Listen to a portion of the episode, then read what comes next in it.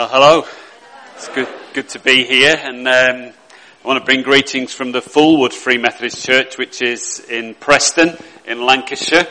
Um, there is only one county better than Lancashire, and it's Cornwall. Um, believe that for many, many years. Um, John doesn't agree with me. Um, you might think I've got the same accent as John, but I haven't at all. His is Yorkshire, mine's Lancashire, and there is a very, very clear difference. But usually not to you.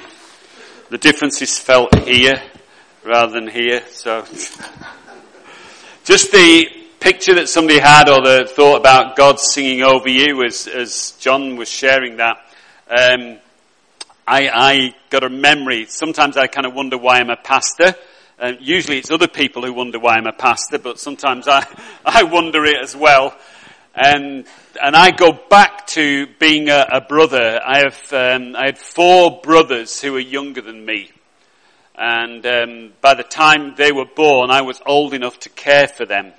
And I would I would feed and change them. I could bath them and uh, give them Farley's rusk, which you don't do anymore apparently. But um, and I just loved caring for my little baby brothers. But the one thing I loved doing above everything was um, just rocking them in a pram and singing over them.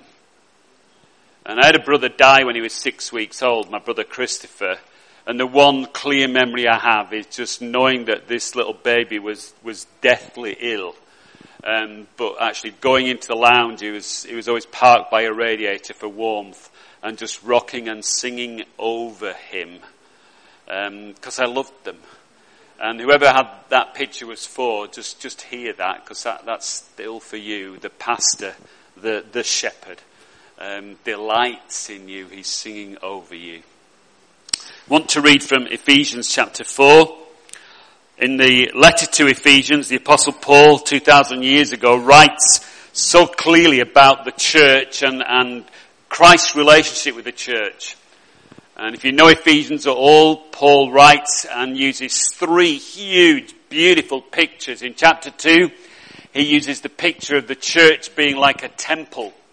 Um, not a finished temple, a temple that's being built, but as it's being built, God lives in that temple. He lives in you and me by the presence of His glory, of His Holy Spirit. Chapter 5, um, he speaks about the church being like a, a bride and, and, Christ is the bridegroom and some of the mystery um, and the beauty and the challenge of that, um, both to husbands and wives, but also to us as a church. Here in this chapter, chapter 4, he pictures the church as a body. I'm going to read about that together. Um, so Ephesians chapter 4 and verse 11. So he or Christ gave the apostles, the prophets, the evangelists, the pastors and the teachers to equip his people for works of service so that the body of Christ may be built up until we all reach unity in faith and in the knowledge of the Son of God and become mature attaining to the whole measure of the fullness of God. Then we will no longer be infants, tossed back and forth by the waves and blown here and there by every wind of teaching and by the cunning and craftiness of people in their deceitful scheming. Instead, speaking the truth in love, we will grow to become in every respect the mature body of him who is the head, that is Christ. From him the whole body joined and held together by every supporting ligament grows and builds itself up in love as each part does its work. Listen to the voice of God. I don't know when you read your Bible, you think, oh, this is the Word of God. I, I try and keep telling myself, no, this is the voice of God. He's speaking to me through it.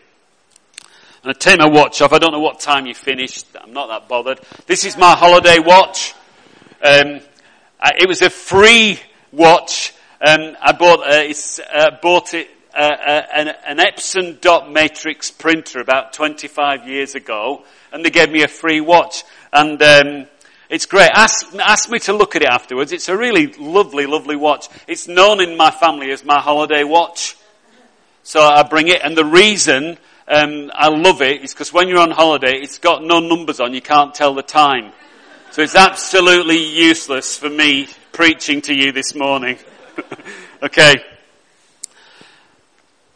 So one of the things that you could say, if you want to summarize this passage of scripture in a, in a short sentence, it would simply be, as the apostle Paul's writing to the Ephesians, he's saying, grow up.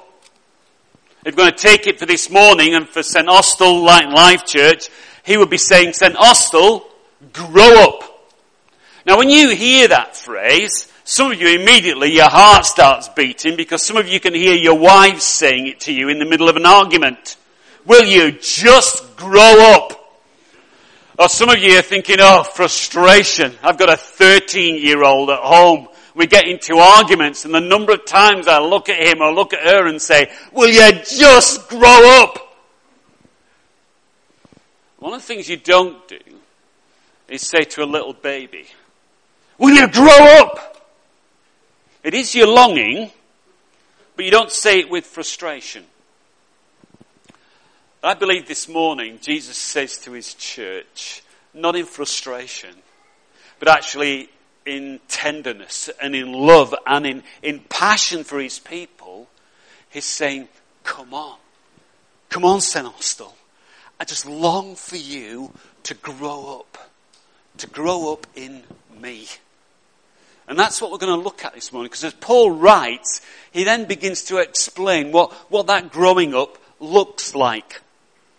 I'm blessed, and Catherine is blessed as well, amazingly, with four grandsons. We had four daughters, and now they've given us four grandsons as a, um, a six-year-old, a four-year-old, a two-year-old, and a one-year, uh, not quite a one-year-old. Now, Jesse is the, the youngest in the family, and is Jesse Robert Andrew Smith decided that if you've got a surname like Smith, you need three names to make it sound posher. So he's Jesse Robert Andrew Smith. Um, I just just wish it was Jesse James Robert Andrew Smith. That, that would have been that would have been a lot cooler, Jesse James. But anyway, so this is Jesse.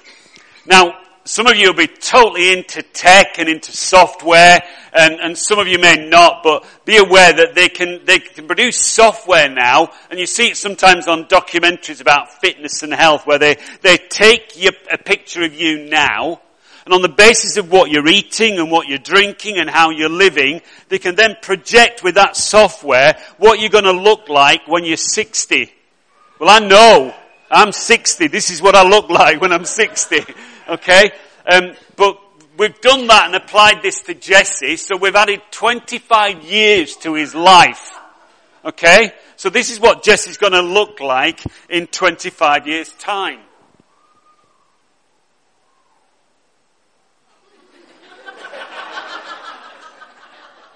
Cool.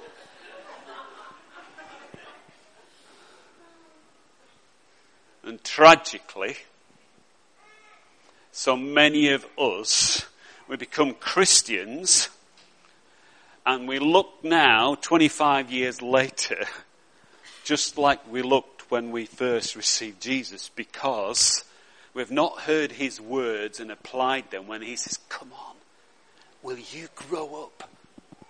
Now, if Jesse looks like that in 25 years' time, and you're told that this is Jesse and he's 25, you would look at him and think, are you sure?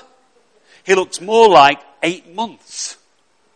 Are you sure? And you say, yes, here's his birth certificate. And then you, in your mind, because you'll be far too polite to say it, you'll think, there's something wrong with this kid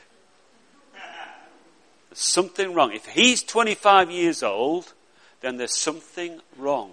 He's got stunted growth or whatever, um, but there's something wrong here. And if we're not growing as Christians, there's something wrong. So here's some of the ways, as Paul's writing to the um, Ephesian church, how we can grow up. And it seems like one of the first ways he says is we can grow up is, is simple. It just says you grow up by serving. Now, in the church, he says, you've got leaders, uh, a leadership that will be apostles and prophets and teachers and evangelists and pastors. But they're not here to serve you. They're here to release you, release me, release us to serve. But we only grow up as we serve. Now, I was brought up in a church where you didn't get to serve until you were spiritual. Alright? So to be spiritual, that meant you had to go to church at least twice, if not three times on a Sunday. You had to be at the prayer meeting on a regular basis. And then you went to the midweek Bible study. And if you did those things, especially if you were an earnest young Christian, then that proved that you were spiritual. So you might get voted in to do something at the annual church meeting. Okay? Actually, Paul doesn't see it like that. When he writes the Ephesian church, this is one of the key ways you grow up is by giving up yourself to serve. And we live in a, in a very selfie-ish world. We live in a world where it's all about me. Well, actually it's not. It's about I, iPad, iPod. I exist for me. And, and Paul writes and says, no, we, we exist and we live to serve Jesus Christ. And, and one of the best ways you can grow up is give up. He says similar in Ephesians 5 when he talks to husbands. And he says, Husbands, love your wives. Give yourselves up for them as Christ gave himself up for the church. I do marriage prep with all, all married couples to be in our church, and I love teasing husbands at this point because I say to them, so, so what does that mean? And they all say, oh, well, you've got to grow up as Christ loved the church, as, as, as you've got to give yourself up as Christ gave himself up. Well, what does that mean? Well, he served the church. He said, no, no, no, what does it mean, give himself up? And push them a bit hard and say, well, it, he died for the church. And I say to them, well, so you've got to die for your wife. Well, you know that verse you just read where it says, wives submit to your husbands? Yeah. Well, she only has to submit to you when you're dead.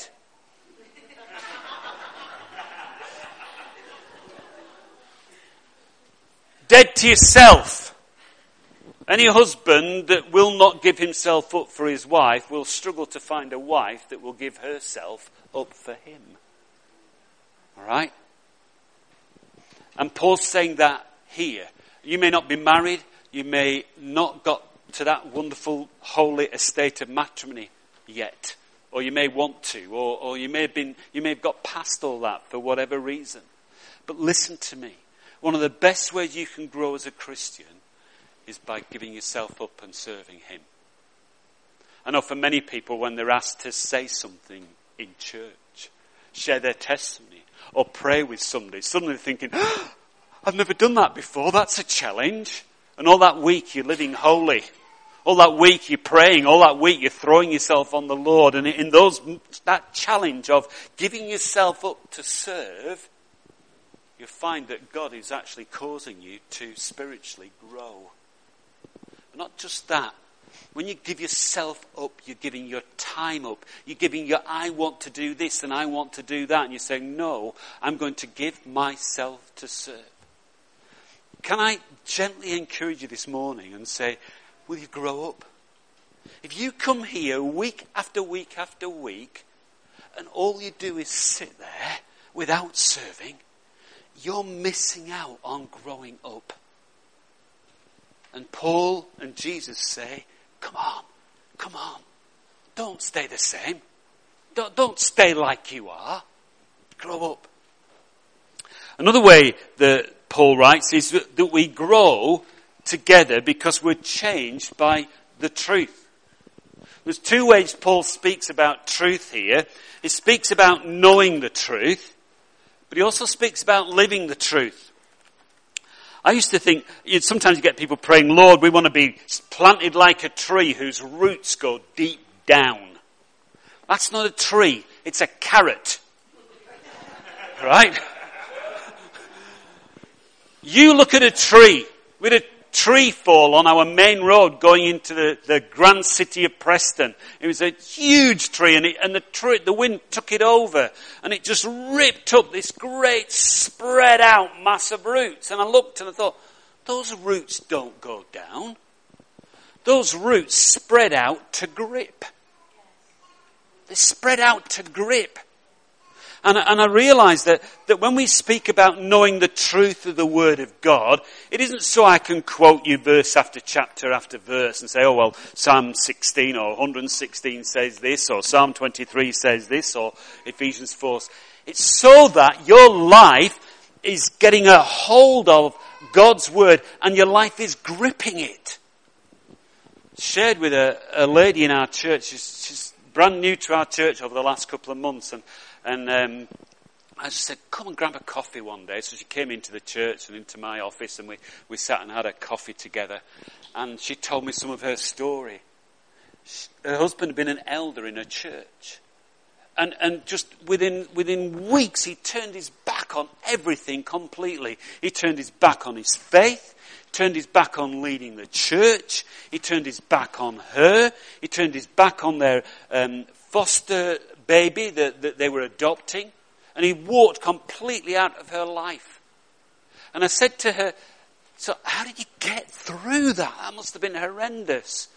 She said, For six months, I absolutely resolved that I would throw myself utterly and entirely on God. For six months, I woke up at four o'clock every morning, and for two hours, I read and gripped and held on to God's word and prayed. And then I got my son up and began to look after my little baby. And I said, You can see just by the way you're talking how much God has brought you through and helped you and healed you. She said, Absolutely. Absolutely. And it's not because she knew God's word, it's because she knew it enough to grip it and hold fast to it through a tough time. But it's not just about knowing God's word. As Paul writes here, he said, he said, when those winds come, the winds of changing doctrine, that people want to say, oh, well, you don't have to believe this bit of the Bible anymore. You don't have to believe that bit anymore. You can say, no, I know God's word and I can hold on to it. But you also live it. So when God's word says, be honest, you live with integrity. Later on in this uh, letter, Paul writes to thieves. And he said, he said, if you're stealing, stop stealing. If you're stealing, stop stealing and do something useful with your hands. So you can live and work to serve others, give yourself up, to serve others and give to those who are in need. In other words, he says, if you, if you're a thief, Become a Robin Hood. Don't be robbing people. Give to serve. Give to serve. You, God's word challenges you not just to grip it and, and say, well, I know it. Challenges you to live it in every single area of your life. Sexual purity, honesty, integrity, speaking the truth in love. Those kind of things. Paul says, let God's word get a hold of you. Okay? So you read God's word to get a grip on it. But you find as you get a grip on it, it gets a grip on you and it begins to change your life. You know how a tree grows? Grows through a guy called Moses. Osmosis. Right? And nutrients and food and, and, and moisture in the soil, it draws up through its roots and that begins to change the tree, begins to grow the tree. And the tree begins to grow upwards and begins to spread out and mature and begin to bring fruit, whether it's conkers or acorns or plums. I prefer the plums myself, but, um, but you know what's happening. And Paul's saying, as, as you get a grip on God's word, then it's going to grow up through you and grow out in your life. let me ask a question. Does God's word change you? And, and do you read, read it and, and, and they say, okay, that's it, I've done my quiet time for today, shut the Bible and go? I'm pretty good at doing that. I have to take a, a, chapter and I have to find a verse in that chapter and I have to look at it and say, right, okay, God, this is your voice to me today. And I have to write about it. The reason I write is because I can't think and write at the same time because I'm a man. I can't multitask. So it means I'm absolutely focused, right? If I if I just try and pray, I'd be thinking about whether Liverpool are going to win or um, did Leeds did Leeds lose or something like that, you know. But um, but I know I've got I've got to get a hold of God's word so it gets a hold of me. And when it challenges me, it's not so I say, "Oh, I've been challenged today." It's so I am changed by it. So we know the truth and we live the truth. Then another thing Paul speaks about is that we grow up in the love of Christ. And, and it's absolutely beautiful what he says here. Because he says that, that as we grow in love, he says we, we become joined to each other. Sorry, I've just kicked the water over. I knew I was going to do that. So I did. Forgive me. Oh, it's paddling as well. Yeah, it's good. Have you ever done that in the sand near the sea? It all paddles up into mud and it sticks your foot. Oh, I can't move now. Anyway, here, verse 16. From him, that's from Christ, the whole body, joined and held together by every supporting ligament, grows and builds itself up in love as each part does its work. Now, we like the love of God in Jesus, don't we? It's nice, isn't it? No, it's not nice. Right? When I was courting my wife Catherine, the last thing in the world I was allowed to say to her was, you look nice. Because nice is just too easy. Nice is just too nice. If you want to speak about God's love and Christ's love in us, speak about strong. Speak, speak about deep. Speak about big or vast or wide. Speak about true. Speak about life. Don't, don't go thinking, oh, Christ's love is nice. So we can hold each other's hands round a campfire and gaze longingly into each other's eyes and sing, I love this family of God. Okay? That's nice. Christ's love has to be real and deep in our relationships. And if it isn't, it is nice. But it might not be real. Okay, it might give us a little bit of a glow, but it's got to have some reality. And I want to tell you this, and some of you will already know it. Relationships are difficult. They are really difficult. One of the most holy making things in your life is your husband. One of the most holy making things in your life is your wife. One of the most holy making people in your life should be your best friend. If you're a teenager, one of the most holy making things in your life should be your father. He should get right up your nose because he's so that you change in your attitude towards him to be like Jesus. Right? And if you're a lady and your room is messy because you're a 14 year old and your mother's had to go at you again to clear it up, okay? Then your clearing it up is an opportunity to become like Jesus. Not nice like him, strong like him, pure like him. Amen. There goes the mother with a 14 year old. And it means that when we get into tough relationships, we're prepared to put them right. John, can I borrow you a minute, please? That all right? So, it's all right. I haven't got a word for you. Just, just say something horrible about me, will you? Go on. It's sweaty up here. Just tell me, I, tell me I've got bo. Right. Okay. Right. So, so John, as a brother in Christ, has just hurt me. Now I'll tell you what to do. When a brother in Christ hurts you, you get offended and you walk away from him. Because I'm not speaking to him anymore because he should know better than to offend me. Oh, it's true. he should know better than to offend me. So, so I'm going to stay away from him because I don't want him to do that again because I'm all hurt now. Alright? And I'll be offended and I need prayer ministry for that. And somebody in the prayer ministry team says, what you need to do is go and talk to John. Oh no, no, no, he's offended me, I'm hurt. Now, if I love and I'm into relationships, and if I want to grow up in Christ in love, then the thing I have to do is go to John, not talk to the elders, not write emails without an address on it, right? Of complaint, okay? I go to John and say, John, my relationship with you is more important than my offense. And you know, last week when you said I'd got BO, I found that really hard. And I just, I kind of need to understand what you meant by that.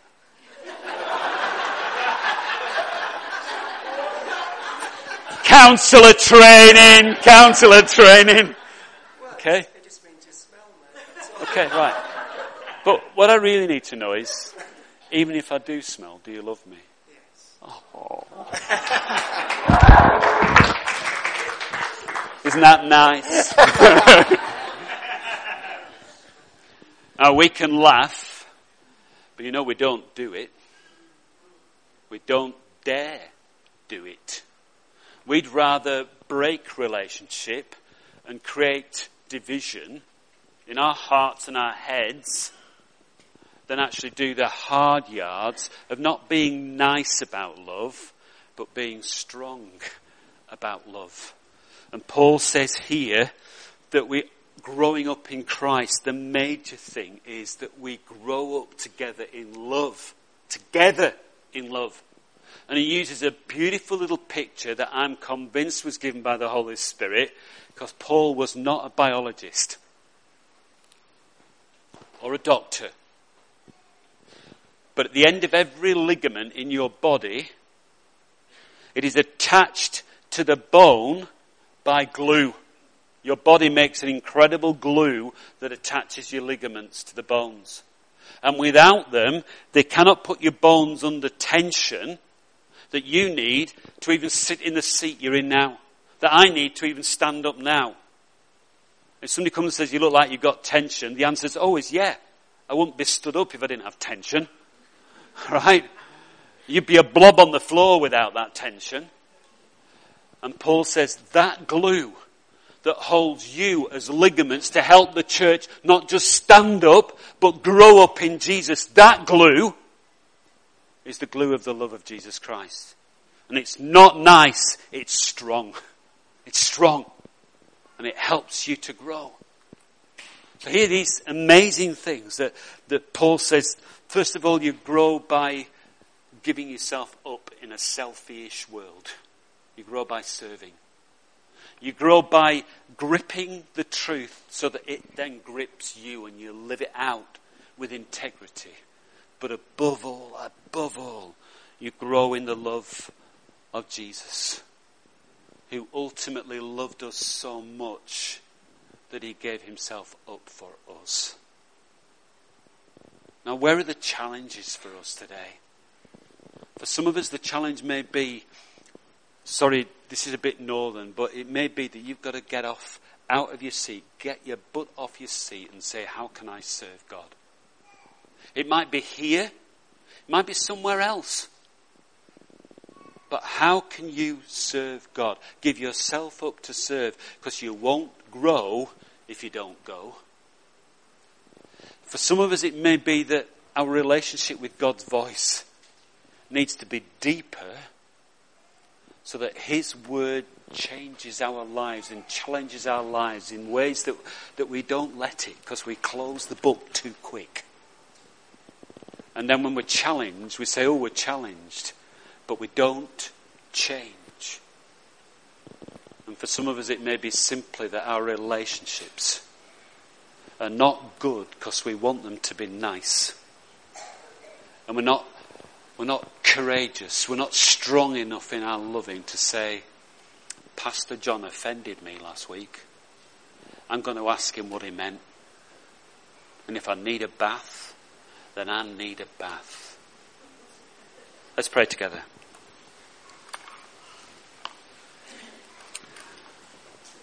Just in a moment of quiet, allow God the Holy Spirit to speak to you. It is only one item or one line or one screen from this message. that the Holy Spirit is speaking to you about it, what might that be?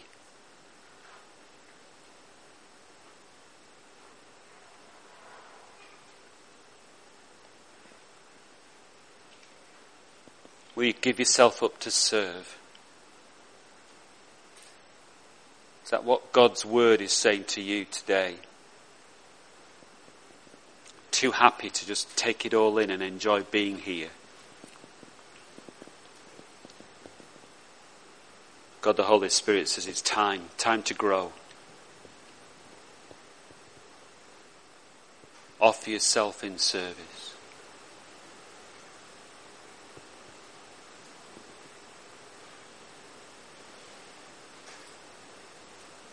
your relationship with God's voice, gripping His word so it grips you.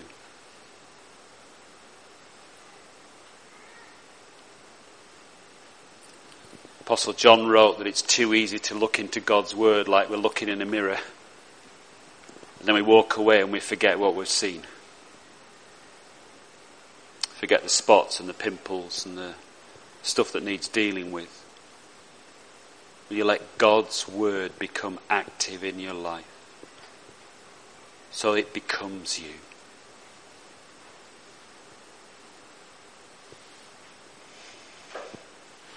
And this whole area of tough love.